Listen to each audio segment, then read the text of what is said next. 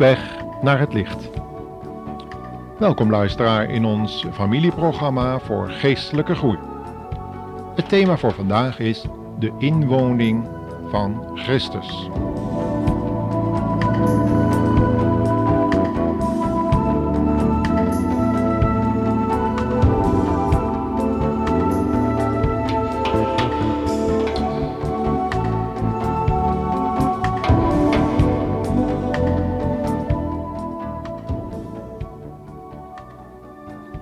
Heeft u ooit wel eens dat lege gevoel in uw maag gehad wanneer u een tijd lang niets gegeten hebt?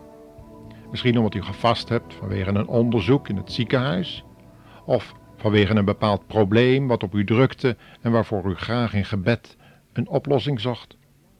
Maar op de lange duur komt toch dat lege gevoel in toenemende mate op je af. Je kunt het alleen wegwerken door een stevige maaltijd, die je maag dan weer het gevoel heeft dat er een bodem in zit. Maar zo eenvoudig gaat dat niet wanneer je in een geestelijk vacuüm terecht bent gekomen. Dat laat zich niet zo gemakkelijk vullen.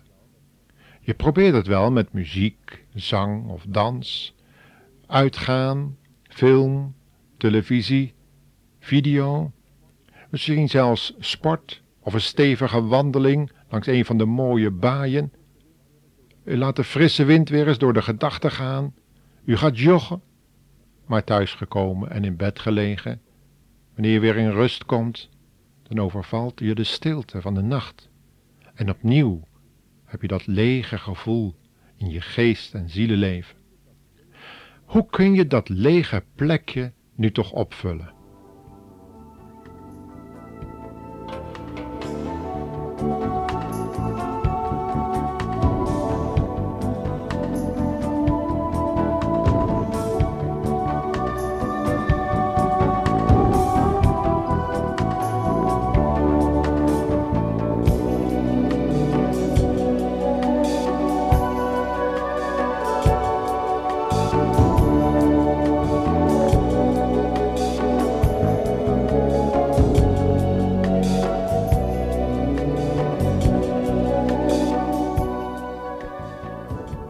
Godsdienstige mensen bedenken allerlei oplossingen daarvoor. Ze bezoeken samenkomsten waar veel gezongen wordt en misschien zelfs in de handen geklapt. Er is een indrukwekkend betoog, vol levendige voorbeelden uit de praktijk, opgeluisterd met getuigenissen van blije mensen die allemaal in de hemel schijnen geweest te zijn en daar enorm hebben genoten van al die heerlijke dingen die ze hebben ervaren en gezien. Geweldig, zulke samenkomsten. Maar thuisgekomen is daar dat lege gevoel. Hoe kan dat nu? Dan komen er weer allerlei zonden uit het verleden op je af. Zonden die nog beleden en weggedaan moeten worden. Je begint er meteen aan. Spullen worden verbrand, mensen opgebeld, je gaat op je knieën, je beleidt alles. Misschien wel voor de tweede keer. Tevreden ga je de volgende dag in met de wetenschap, zo, dat is weg. Nu kan ik opnieuw beginnen. Nu zal alles wel goed komen. Maar daar is dat lege gevoel weer. Hoe kan dat nu toch?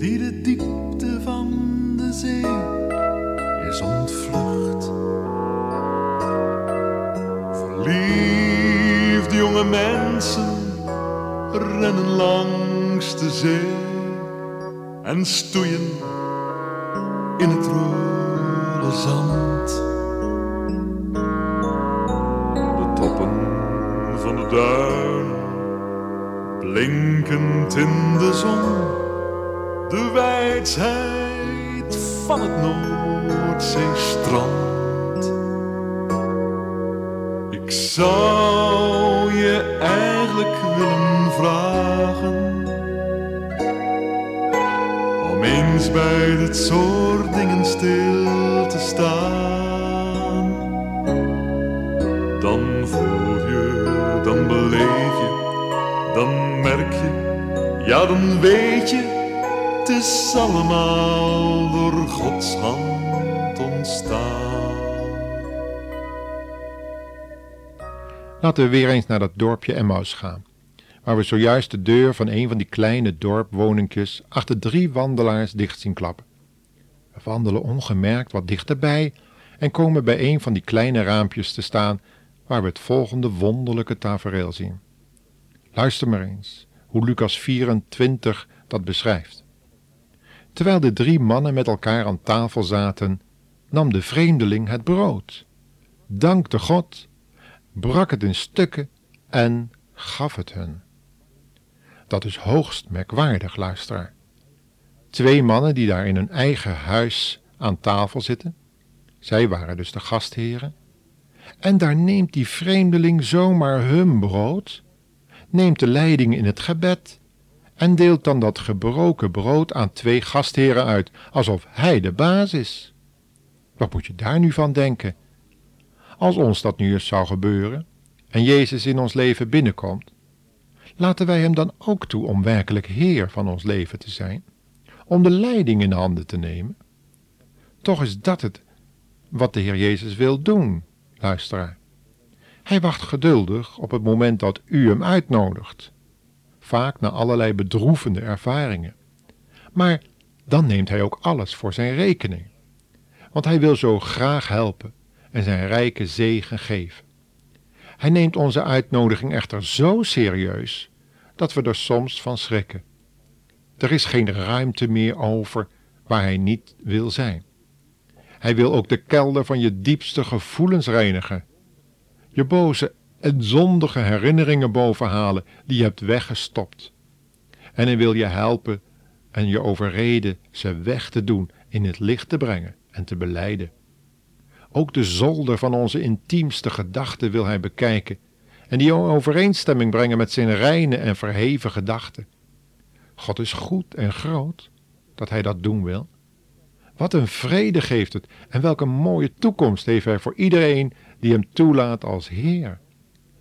Maar dan begint hij wel enkele lastige vragen te stellen. Hij zal onder andere het volgende vragen: Wat heb je daar in dat kamertje? En wat doe je daarmee? En wat is dat voor boek? En wat, uh, hoe gedraag je je in de stille, donkere momenten van je leven? Wat is dat daar wat ik vind in die muffige, stinkende kelder van je verborgen zielenleven? Welke bitterheid koester je daar jegens andere mensen? En die stoffige zolder van je diepste gedachten? Kloppen die gedachten wel met de werkelijkheid? Heb je dat al eens getoetst? hij dat wel eens gecontroleerd? En die roddel over die andere mensen? Wat jij denkt dat zij van jou denken, klopt dat allemaal wel? Kunnen we tegen zulke vragen luisteren? Of wenden we ons geïrriteerd van onze gast uit? En zeggen we dat hij geen gastheer is? Dat wij wel zullen zeggen wat hij kan vragen en tot hoe ver hij kan gaan? Of zeggen we met beschaamd gebogen hoofd: Heer, ik kan hier niet mee omgaan. Wilt u me zeggen wat ik doen moet? Zoals Paulus op die weg naar Damascus dat heeft gezegd. Laten we eens lezen wat die Paulus in Efeze 3, vers 14 tot 19 over dat probleem te zeggen heeft. Over die lege plekken in ons zielenleven. Hij zegt het volgende. Om deze oorzaak buig ik mijn knieën tot de Vader van onze Heer Jezus Christus, uit wie al het geslacht in de hemel en op de aarde genaamd wordt, opdat Hij u geven, naar de rijkdom van Zijn heerlijkheid, met kracht versterkt te worden door Zijn geest in de innerlijke mens. Opdat Christus door het geloof in uw harten wonen en u in de liefde geworteld en gegrond zijt. Opdat u ten volle kunt begrijpen met alle heiligen wat de breedte, de lengte, de diepte en de hoogte is, en bekennen de liefde van Christus die de kennis te boven gaat, opdat u vervuld wordt tot al de volheid van God.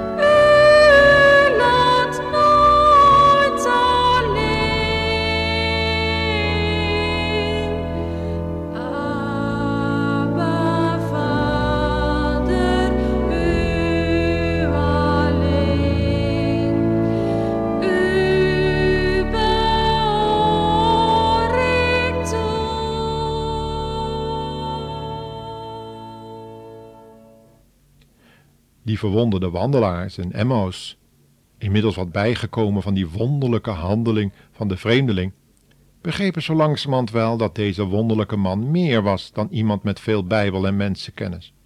Zagen ze het goed? Wat waren dat voor tekenen in zijn handen? Waren dat niet de overblijfselen van verschrikkelijke en pijnlijke wonden? Op het moment dat ze Jezus herkenden, waren ze alweer met z'n tweeën. Maar wat een verschil met eerst.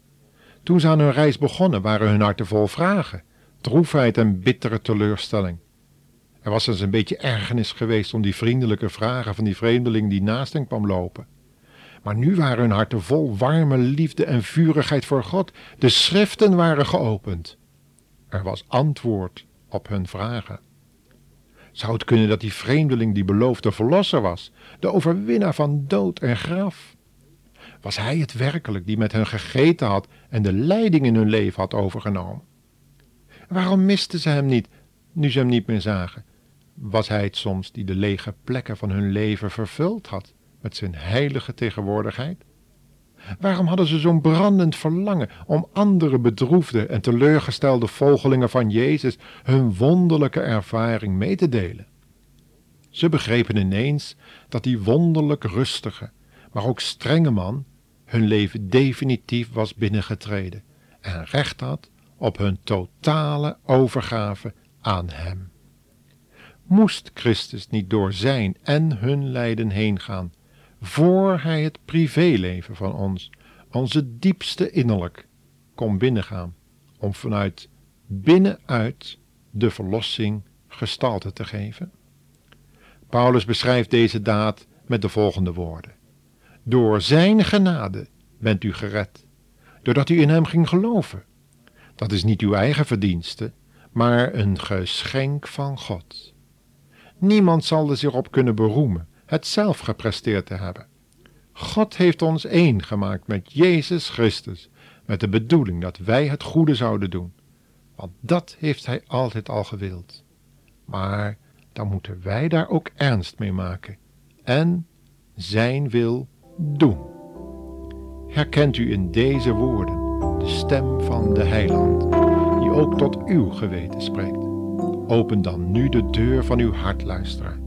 Uw onderbewustzijn, uw denken, noem het overgave, zelfontlediging, verbrokenheid of berouw. Maar nodig Jezus als Heer en Heiland in uw leven uit. God bless you.